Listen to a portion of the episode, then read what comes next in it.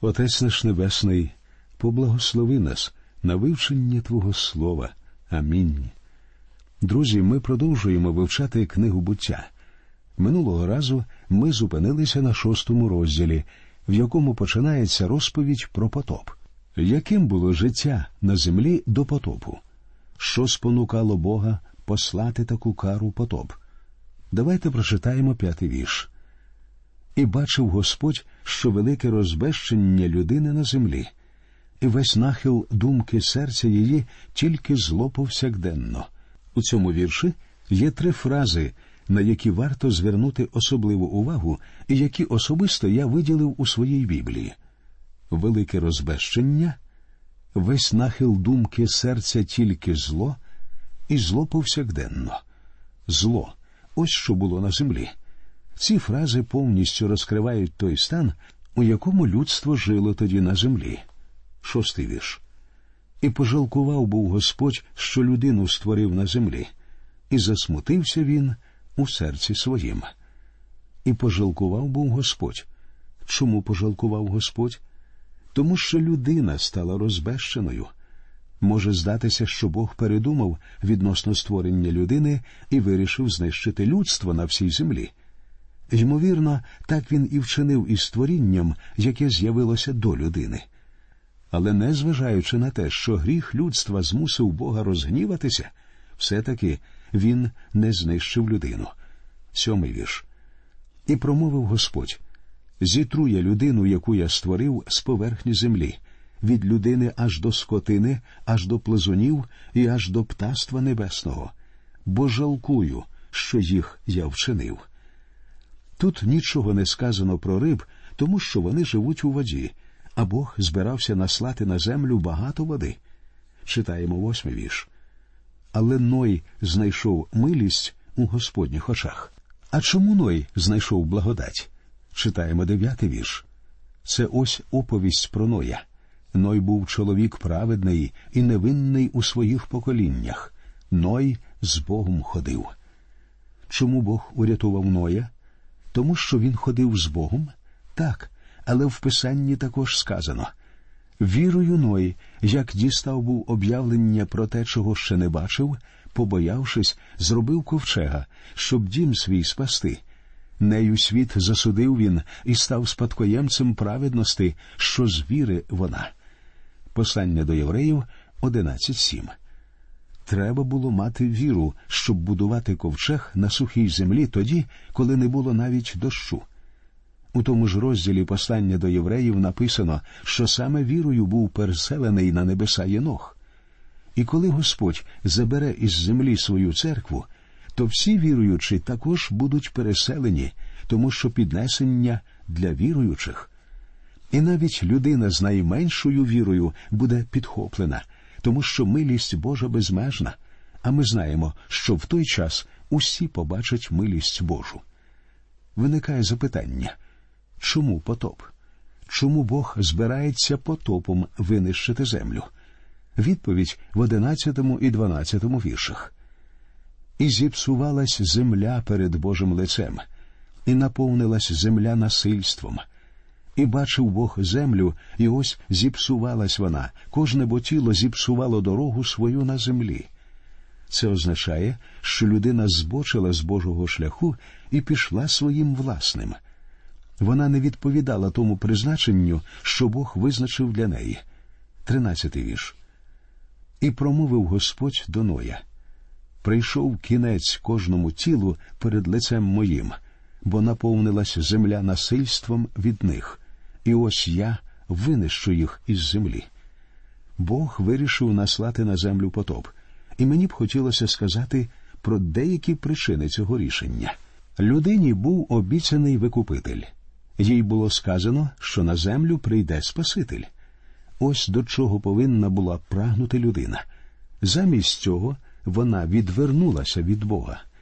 Бог приніс жертву за Адама і Єву і ми бачимо, що той самий великий принцип був призначений і для Каїна з Авелем.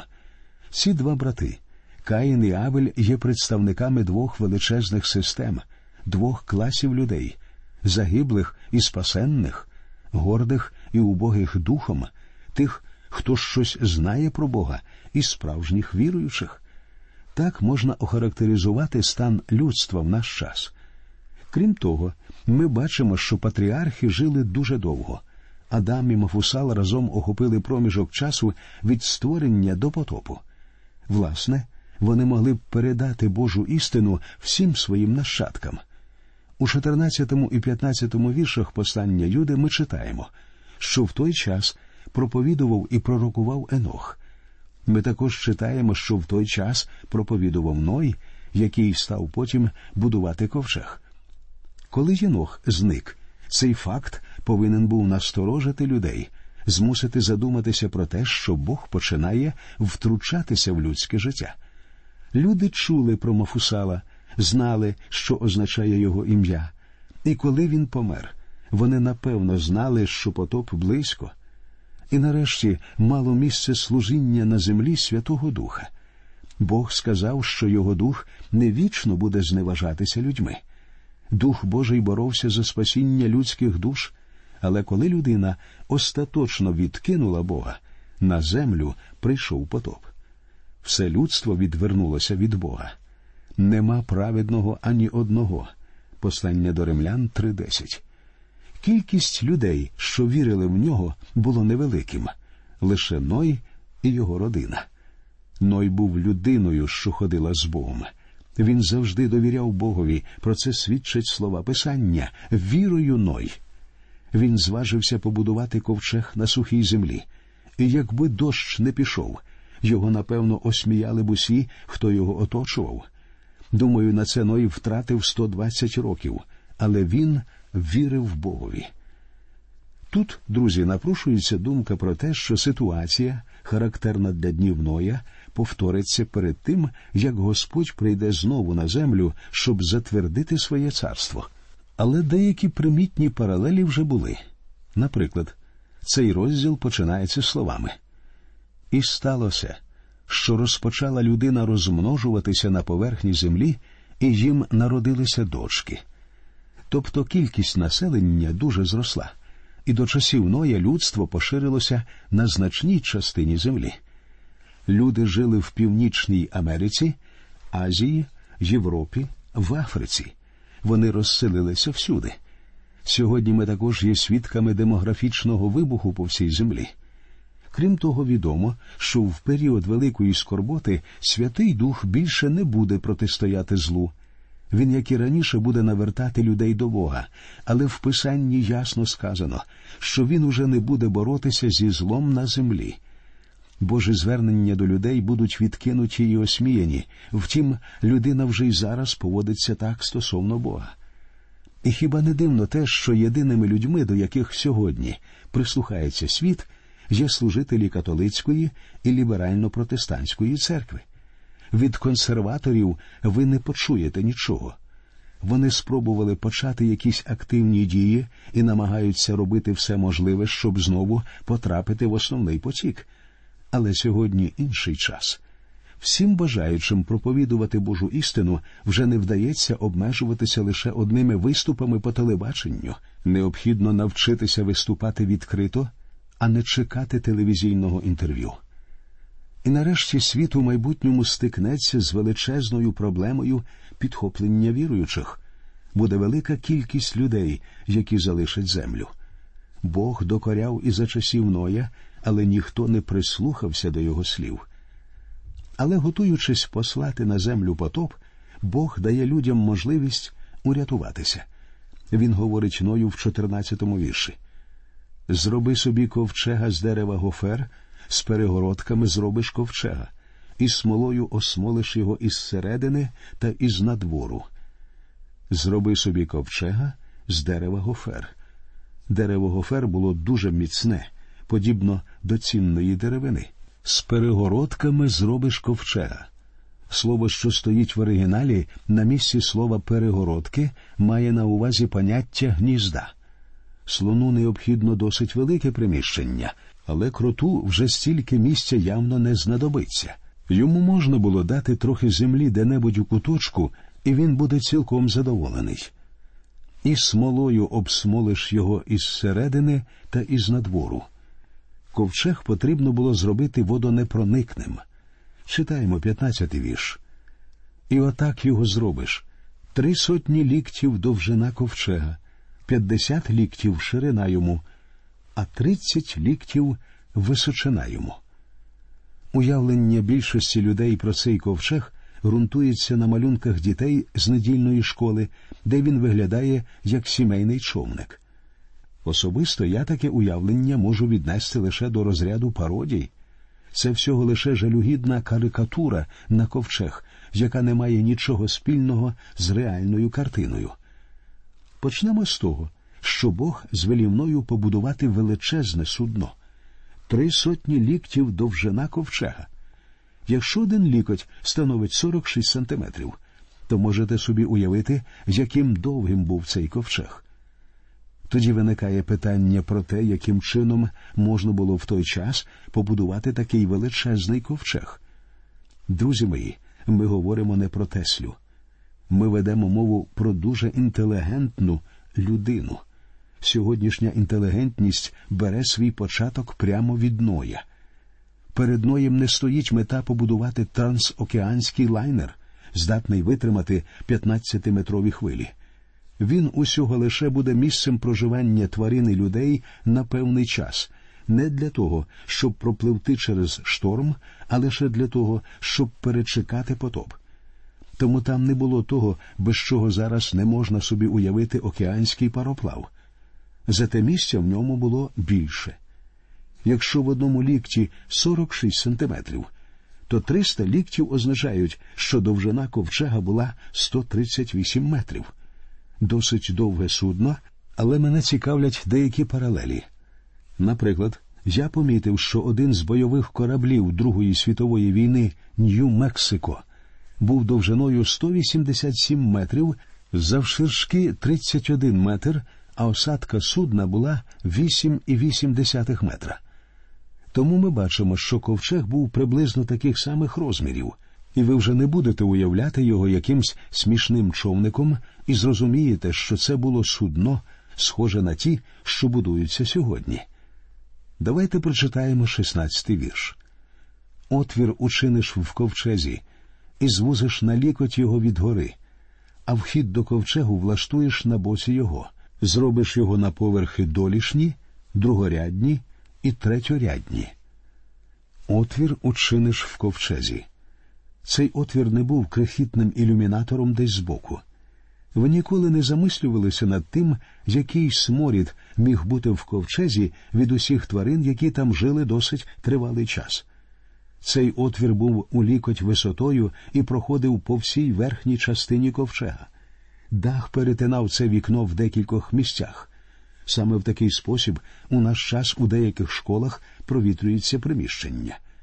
Я одного разу на ярмарку звернув увагу, що в одному приміщенні, призначеному для утримання тварин, було вікно, що проходило по всьому периметру під стелею.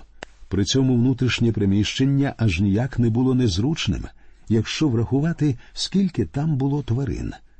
Люди сиділи там, харчувалися і спали. Приміщення було досить зручним, неприємного запаху не відчувалося.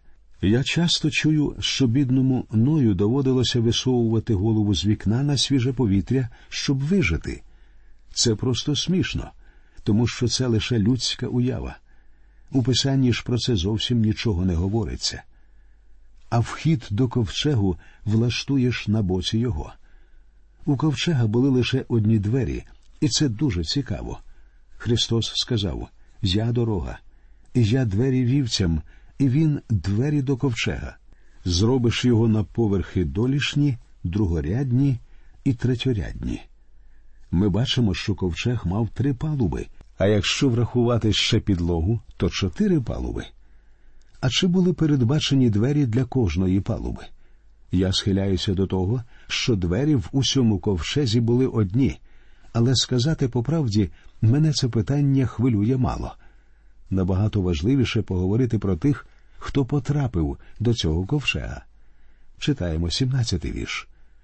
А я ось наведу потоп, воду на землю, щоб з-під неба винищити кожне тіло, що в ньому дух життя. Помре все, що на землі. Бог вершить свій суд на землі над тваринами, птахами і людьми. Читаємо з 18 по 20 вірші. І складу я заповіта свого з тобою, і ввійдеш до ковчегу ти, і сини твої, і жінка твоя, і жінки твоїх синів із тобою, і впровадиш до ковчегу по двоє з усього, з усього живого, і з кожного тіла, щоб їх заховати живими з тобою. Вони будуть самець і самиця, із птаства за родом його, із худоби за родом її, із усіх плазунів на землі за родом їх, подвоє з усього увійдуть до тебе, щоб їх зберегти живими. І впровадиш до ковчегу подвоє з усього, з усього живого, із кожного тіла, щоб їх заховати живими з тобою. Ною не довелося брати на себе роль якогось мисливця і бігати за тваринами, щоб загнати їх до ковчега. Вони самі прийшли до нього. Тварини, почуваючи небезпеку, завжди так роблять. Я пам'ятаю, як одного разу ми були в горах, і наша внучка, ще зовсім маленька, впала у сніг і почала плакати. Але, озирнувшись і побачивши невеликого оленя, вона заспокоїлася. Думаю, що могли б ми підійти до нього і погладити, але, усвідомивши, якою це може загрожувати небезпекою, вирішили не наближатися.